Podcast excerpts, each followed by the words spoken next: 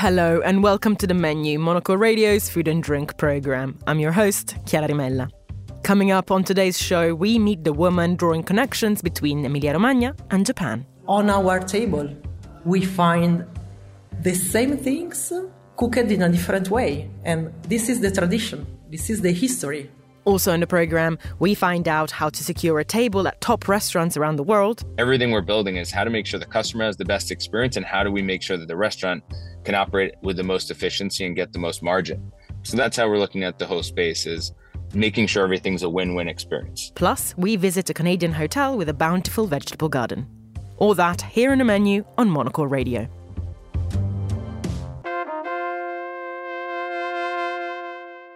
Much as they might feel very different, there is more that brings Italian and Japanese cuisine together than meets the eye. The countries may be on opposite ends of the earth, but they share a commitment to letting ingredients sing on a plate and a preference for simple recipes done right. For restaurateur Chicca Vancini, the comparison is particularly relevant when it comes to the food of Emilia Romagna. Her latest venture, Ailime, in a northern Italian city of Turin, brings together dishes and tipples from her home region and Japan. It's not so much about fusion cuisine, but finding the parallels between the rich, deep flavors of bolognese and parmesan with salty seaweed and ramen broth. I sat down with her at the restaurant to find out what she means when she says her kitchen has an Italian mood but a Japanese attitude.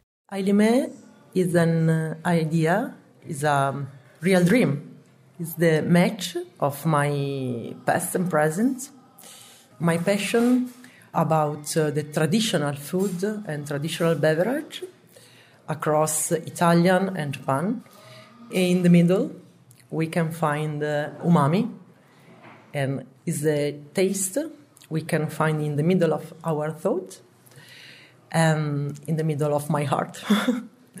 now, Israel is a place in Turin where we can find uh, music, Japanese music, traditional Japanese music, Italian music, Italian musician, and Japanese musician too. And we can find um, wine, natural wine, in particular wine from uh, Emilia Romagna, because Ailime is the Emilia right in reverse. I'm from Emilia, and I was born in a restaurant. My family had a restaurant for um, I don't know, 22 years, and my bed was in the kitchen. Emilia is the focus in the wine, in the food, and we can find other wine across the universe, across the boundaries of Italia, like uh, French, like Spanish, uh, like Australian, New Zealand wine, California, South America, and sake too what I think is interesting about this place is that it's not really about fusion cuisine. It's more about understanding what things do Italian and specifically Emilian cuisine have in common with Japanese cuisine. So where where is the meeting point? The meeting point is umami because we can find uh, parmigiano, like prosciutto crudo, tomato for the ragu. It's uh, fundamental ingredient. Yeah, it's important ingredient. And in Japan, we can find uh, soya, shiitake, salmon. Is how Japanese and the people of Emilia Romagna leave the table. I think Japanese talking about food when eating food, and for our no, Italian is the same. And we share many things on the table in Japanese and Italian culture. If we take the shape, no, the, the shape of the, the maps of the Japan, and we put Japan over the Italian, we can see that we have the same climate situation.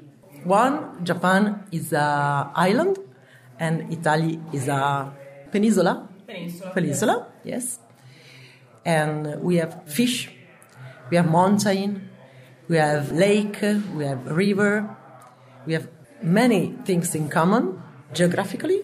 This is really important because on our table we find the same things cooked in a different way. And this is the tradition, this is the history of each country. And I think this one is very interesting. And in other things is how we live the place, like a restaurant or bar, no? Full of people, sharing ideas, speaking together, and sharing food, and sharing uh, wine and sake. Our motto is uh, Italian mood, Japanese attitude. This is the focus. How does that actually manifest on the menu? What kind of things can we eat when we come here, and how do we eat them? We can eat different years of Parmigiano Reggiano and pate d'ossarada. Frigione is very, very typical in Modena, in Bologna. It's onion cooked for hours and hours and hours with jam, apricot jam, and hot bread. And at the same time, we can uh, order yakitori. We can find uh, lasagna or tortellini and okonomiyaki, curry rice, or ramen, and they live together perfectly. Because I can uh, eat marinated egg in soy sauce and uh, waiting for uh, tagliatella ragu. It's totally balance and it's like a narration.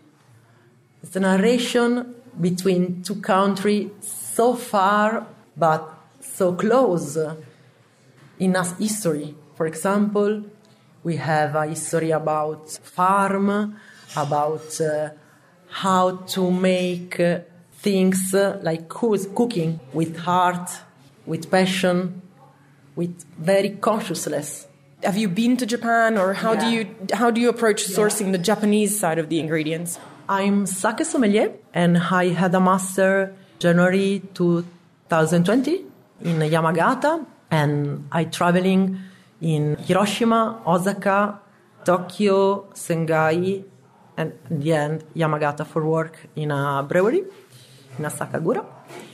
And uh, I find some product in uh, Italy at La Big Fortune because I have a seller directly to Japan. And it's not so difficult. It's expensive because it's the other side of the, the world, yes. But obviously, for the meat, it's from Piemonte. But other ingredients like soy sauce, sake, we can make like Japanese mayonnaise. Yes, it's not so difficult. It's expensive, but not so difficult.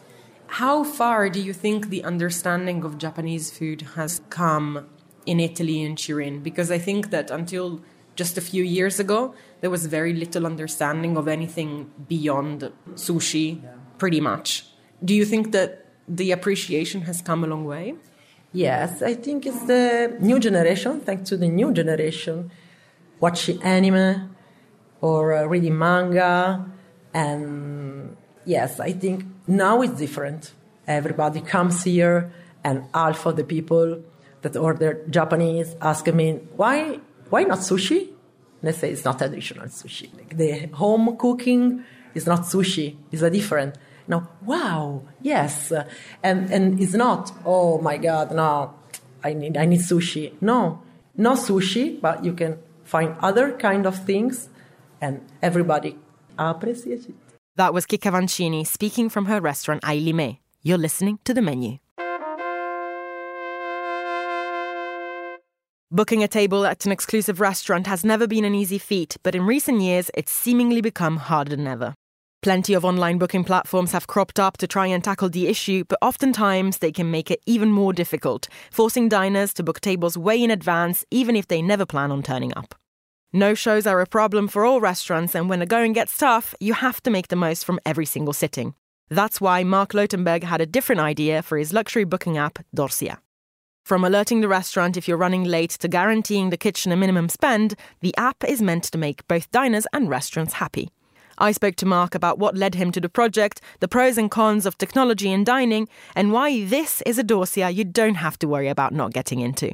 The idea came from I moved to Miami during COVID and I was watching what was happening in this space where, you know, it was the only place that was open like that in Dubai. So everyone was coming down and the restaurants were doing insane amounts of demand. But when you talk to them, you know, when I was friends with the owners, they would all say the same thing like, we're super, super busy, but we were busy before. And so the numbers really haven't changed. Just a lot more people are trying to get in, but we have capacity issues. So like the money doesn't change, it's just like the amount of demand and hype does. And that's when the light bulb went off. And I thought back to myself from like the late 90s, early 2000s when we were doing bottle service and bringing a lot of that kind of minimum spend pricing to nightlife and how that totally changed the whole nightlife world. And and the the simple kind of thing was, oh my God, I just need to bring like nightlife pricing into restaurants, but with a sophistication of like real revenue ops, yield optimization, everything that like the hotel and and airline and the rest of the industries had, but hospitality never really figured out. And that was where the idea started from. And then we just followed the dream. But how does the app actually work? If I am a member, what's the experience like? How do I book? How is it different from a so called regular booking app? And uh, what kind of benefits do I get if I do use Dorsia? Totally great question. So, you know, we looked at this space as we want to build something in the premium space and like totally revolutionize all the all the features and products that are out there. So, how does it work from a customer experience? You know, we really we really built a great UX on that side to get you the access to the places that you couldn't typically have access to. We partnered with all the top restaurants. We have the access right now our model is you just commit to a spend. So, you know, $100 a person or $50 a person or $150, depending on like, you know, what place it is or supply and demand and what have you. And that money just goes towards your F&B. And then as we were building it, we really were looking at all the friction points and we want to say we want to we want to build the most premium experience that has no friction very similar to uber in that regard and i was always obsessed with uber so with uber the magic wasn't about just getting the car the magic was about getting the car and getting out without paying. You know, yes, you pay, it hits your account later on, but you didn't have to stop and add all that friction and pay and the credit cards and the, stop your conversation if you're on the phone or what have you. That was the magic get in and get out. And I wanted to do the same thing with, you know, the whole hospitality restaurants, day clubs, nightclubs, but it doesn't exist. So we had to build like the, the first ever real frictionless experience on payments. You know, right now you you book with us, you get access to the best places, and then you just get up and leave when you're done. You're not doing that awkward like hand signal waiting for the check. You're not, you know, the servers aren't dealing with the check. The servers hate dealing with a check. You know, I've been in hospitality forever. They do not like dealing with that. Then they have to collect all these credit card slips at the end, and at the end of the night, they have to type them all back in and the tips and all the rest. It's a it's a terrible process for everyone involved, and the customer winds up waiting 10, 15 minutes, and they're frustrated, and they just want to leave when they want to leave. So we started with that, and and now our whole focus point is about like the full personalized experience. So everything we're building is how to make sure the customer has the best experience and how do we make sure that the restaurant can operate with the most efficiency and get the most margin. So that's how we're looking at the host space is making sure everything's a win-win experience. It's funny that because I think it's quite a cultural difference in the sense that there are certain countries where it does take a while to get the check on your table. And that kind of is part of the elongated experience of dining. You know, I've waited a half hour in Madrid for, for the bill, and it kind of, you have to inbuild that in eating out. So this kind of applies to different countries and different contexts in a different way, I suppose. You operate primarily in the US and the UK. Do you think that also it's because these markets, particularly the, the cities that you're operating in, are very businesslike when it comes to eating out. You know, obviously running a restaurant is a business anywhere you run it, but there are places where it really is all about efficiency and other places where you can wait half hour in a Madrid terrace because that's kind of part of what you're there for. Totally. So I think, I mean, right now we're in London. We're opening up Dubai in, in four weeks. And then we're doing all the summer destinations like Mykonos, Ibiza, Monaco, south of France, Amalfi Coast, all those summer hotspot destinations because we're following the member and where they go. So we have, you know, this interesting flywheel. It's like we we secure the best locations and those best locations wind up driving the best members to join our platform because we're giving them access to things that they typically couldn't get. But I think as we're doing that, we don't want to take away the hospitality experience. Our goal is to increase the hospitality experience. What do you think is the relationship and the flip side of technology and restaurants? Where is the right balance? You know, I think the right balance is, you know, I used Uber as an example in the beginning of the call. So I would say like it's like Uber to LVMH, right? Like create the efficiency, create all of the technology and personalization that you get with a company like Uber with the luxury, the taste level, the overall kind of user experience, that magic that a like an LVMH and Hermes, a Chanel, these luxury brands have mastered. Like you can walk into one of those stores and you just feel different. Whatever it is, the, you know, that magic that they've created, you feel different. You just feel more special. And that's what we're building. I wonder how this type of culture of booking is fitting into the wider context of the restaurant and I guess hospitality industry. In terms of how perhaps post pandemic so many restaurants have become very militant in terms of having to book in advance the opportunity of kind of rocking up to a restaurant and just sitting down isn't very much there at least here in London. Do you think that that type of experience is kind of lost it's not happening anymore or is has it always been the case that getting a table in a in a very in demand restaurant has always been tricky or how does the fact that nowadays we can book online and you don't have to call feed into the way that we interact with hospitality and whether it's more or less spontaneous Totally. Look, I think it's a great question. For us, we're looking at it in multiple ways. We want to ensure that we don't lose that magic, right? We want to build that experience. So you can book in advance. Like you can book 30 days, 60 days in advance with us on a lot of places. And a lot of places do fill up well in advance. The problem with the restaurant industry was you can book these reservations for free with no commitment, cancel whatever you want. So people would book three, four, five reservations a night and then just cancel or no show or even forget.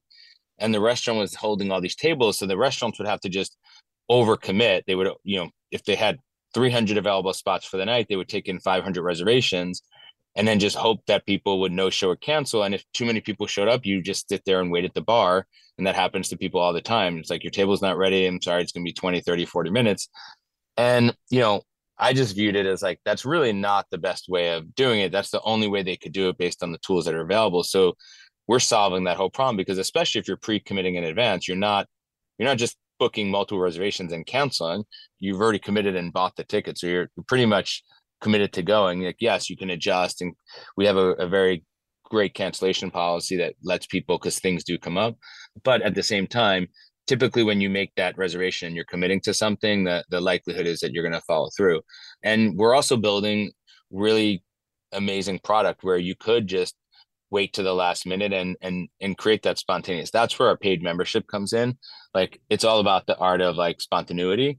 We're knowledgeable in the space so we kind of blend everything in together so we make sure that we can deliver a, a top notch product. That was Dorsia's Marc Lotenberg speaking to me from New York City. This is a menu on Monocle Radio. Now it's time for the week's top food and drink headlines. Here is Monocle's Monica Lillis. Police in France have arrested a man for stealing 7,000 bottles of Burgundy wine. The 56 year old was thought to have taken bottles from his various employers in the Beaune region over a period of 15 years. Following a further search of the suspect's home, many more stolen bottles were uncovered with an estimated value of 500,000 euros. The case is expected to go on trial this summer. Cheese from the English county of Staffordshire has been designated with protected status in Japan, meaning that it will be safeguarded against imitation in the country. Japan has also chosen to protect other British food and drink products, including Cornish pasties and Anglesey sea salt the UK government is expected to return the favour. And finally, a US man has extended the world record for the most McDonald's Big Macs eaten in a lifetime. Don Gorske, aged 70 from Wisconsin, has now consumed over 34,000 of the hamburgers, having eaten at least two every day for the last half of a century. Those are the week's food and drink headlines. Now back to Chiara. Thanks, Monica. You're listening to The Menu. Many chefs want to keep things simple when it comes to sourcing ingredients, and the easiest way to do that is by growing your own produce. Canada's verdant Prince Edward County, a few hours' drive from Toronto, is home to plenty of farms. Among them, there's also those that belong to Saul Korngold, the general manager of the Royal Hotel in Picton. His family farms supply the kitchen at his hotel's dining room, much to the delight of head chef Albert Ponzo. Monocle's Toronto correspondent Tomos Lewis went to meet Chef Albert to find out more about how this informs his approach to the menu. I am Chef Albert Ponzo from the Royal Hotel in Picton, Prince Edward County. My avenue to get here was a little bit different than most chefs. I actually started off as a jazz musician. I went to school for bass, Humber College, quite a renowned program. And I graduated there and I was playing music and as a lot of musicians do, is you know they find a part-time job to help with their bills, and um, I became a server, and I started really falling in love with the restaurant industry and thinking that uh, it was something that maybe I wanted to do, like open up my own restaurant. And I um, started thinking about different options of doing that and the manager at the time suggested that I should start staging or or working in a kitchen. So I did that. I started working in a well-known kitchen at the time and I fell absolutely in love with it and they offered me a job and I took it and weirdly enough I never looked back from that day on. I just kind of worked my way through the ranks. Then I most notably was the executive chef at uh, Le Select Bistro in Toronto for 11 years and it was there that I met actually the architects who designed the Royal also designed Le Select. So professed my love for the county and all things county and how I was really thinking about moving here with my wife and my love for farm to uh, table cuisine.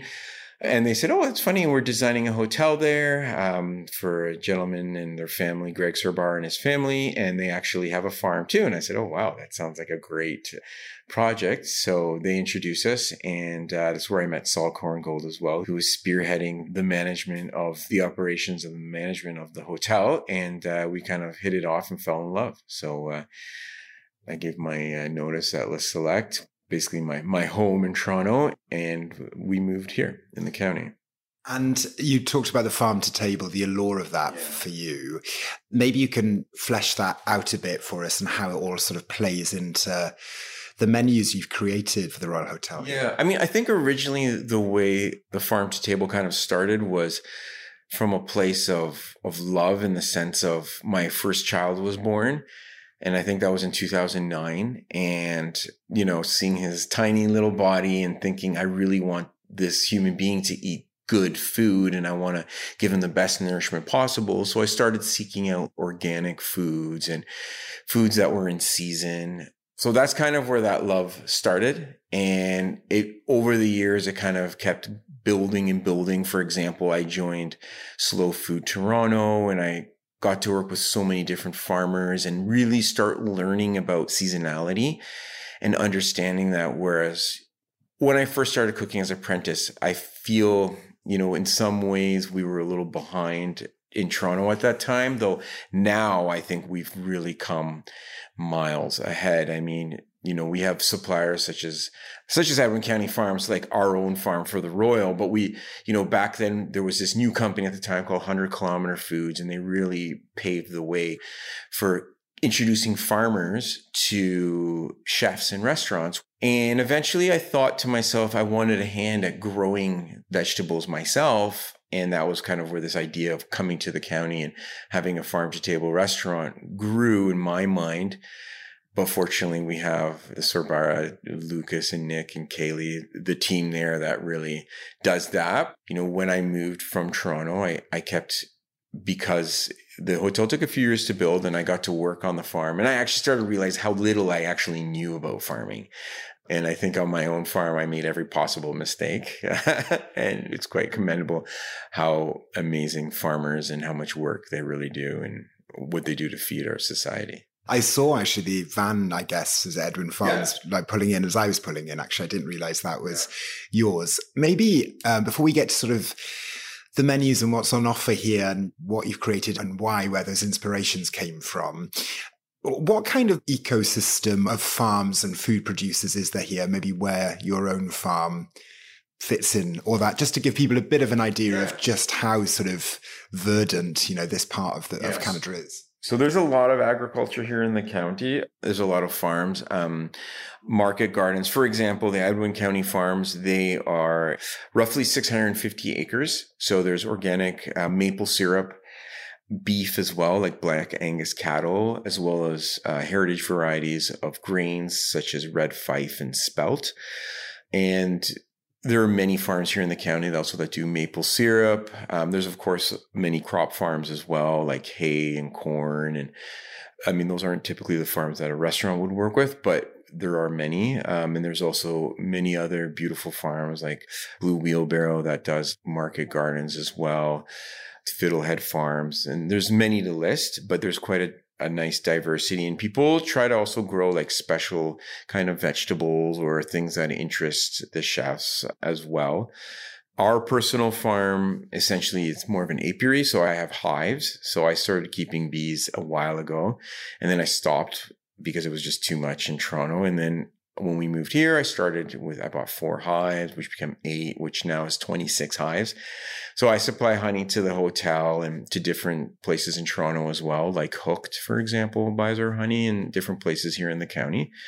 We also, I'd like to say, uh, source fish from this area.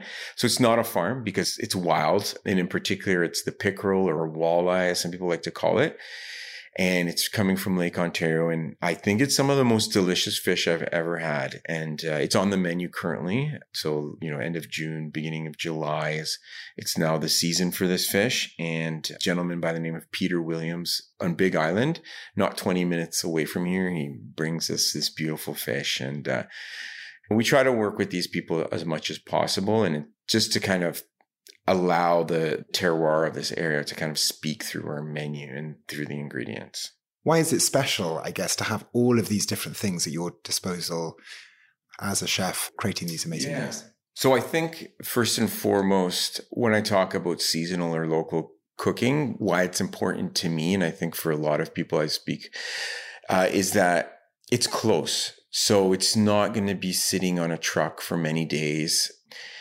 and it's picked close to the point of ripeness. And essentially, not only does that taste better and taste fresher, it also has more nourishment, more vitamins. And I mean, food is meant to be pleasurable, of course, and delicious, but we also want it to give us nourishment and to give us health.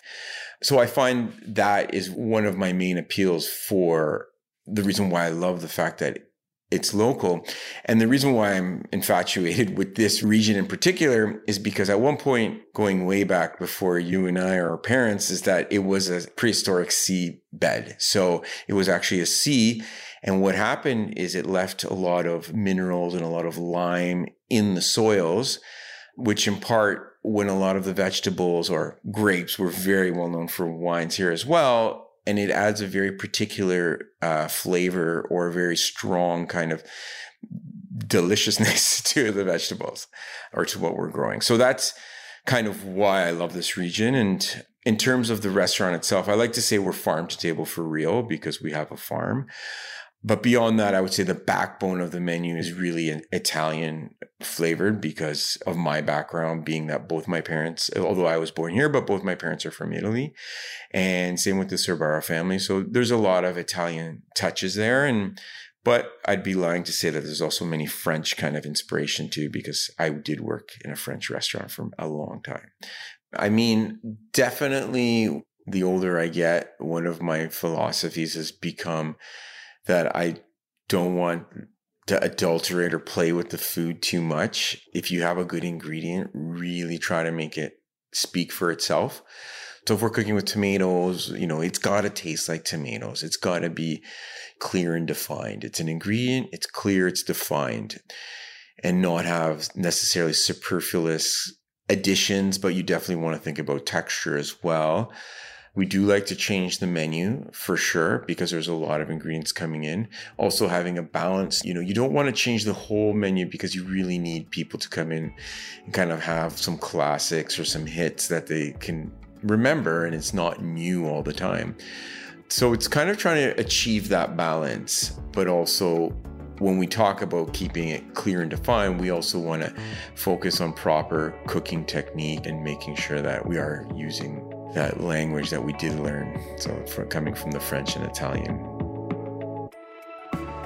There's a real air, a real feeling in the community that everybody's always trying to do, you know, just improve, not necessarily like anything was wrong before, but I think we're really striving to showcase what we have here and come together as a community for example, we have so many, not only in Picton, but in all the county, we have so many restaurants that I think, I don't think we're here necessarily five years ago. I'm not, for example, across the street, we have Bocado, which is a lovely restaurant. Chef Stuart Cameron is a really renowned chef. And we also have places like Flame and Smith, however, in Bloomfield and Stella's and, you know, in fun places too, like Parsons as well, like the brewery that also has delicious food. So, you know, we're not competing, but we're definitely all together, kind of hand in hand, help trying to just make this better and and also trying to bring people in the off season as well, because that's when you have a place like Prince Edward County that's beautiful in the summer. It's also beautiful in the winter, but in the summer it has beaches, people are off. But you know, we we're trying to expand and bring it up and have more of that love in the winter too. What kind of opportunity does that feel like? Does it feel kind of exciting or does it feel like a pressure? You're talking about this sort of gentle rivalry, I guess, or standards being really high already. What's that? What does that feel like as a head chef to really be able to, you know, make something that's both your own, but also stands a little bit alone kind of in this town as well? Well, that's an interesting question. I think I think I feel grateful. I think it's wonderful to have this opportunity. I mean, you're right. It's a beautiful building.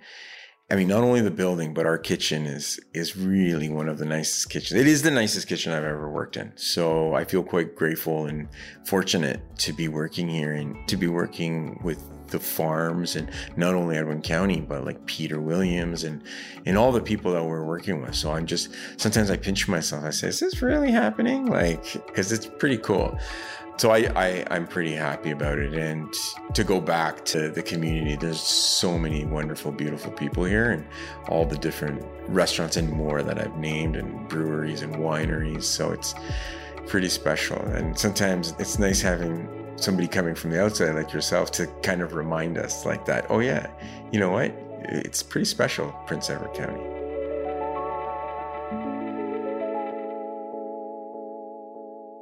Tomos Lewis there, speaking to chef Albert Ponzo.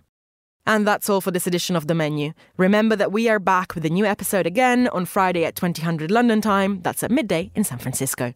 Also, don't forget to tune into our spin off show, Food Neighborhoods, for a tour of some of the world's tastiest destinations. I am Chiara Rimella. This program was produced by Monica Lillis, and our sound engineers were Mariella Bevan and Lily Austin. Thanks for listening, and until next week.